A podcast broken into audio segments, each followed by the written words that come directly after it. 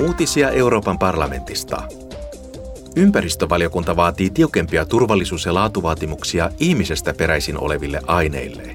Tällä viikolla MEPit hyväksyvät kantansa veren, kudosten ja solujen käyttöä koskevista uusista säännöistä.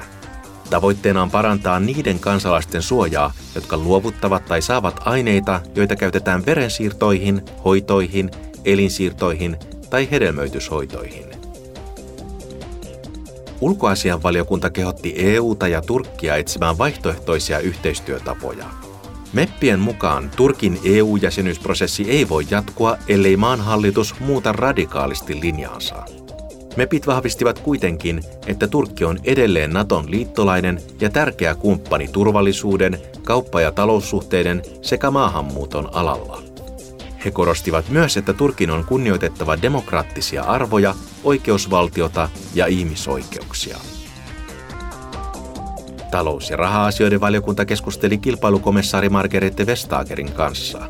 Keskustelu koski yhdysvaltalaisen akateemikon Fiona Scott Mortonin äskettäistä nimitystä kilpailuasioiden pääekonomistiksi.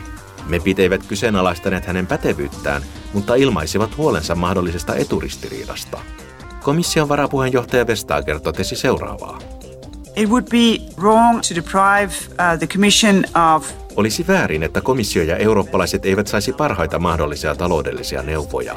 Maailmassa ei ole kovin montaa ihmistä, joka pystyy täyttämään tämän tehtävän. Uh, in the world who fits this very specific role.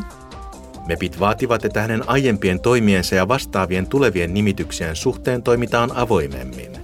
Kilpailuasioiden pääekonomisti vastaa talousanalyyseistä ja strategisesta ohjauksesta EUn johtavalle kilpailuviranomaiselle. Uutiset toimitti Euroopan parlamentti.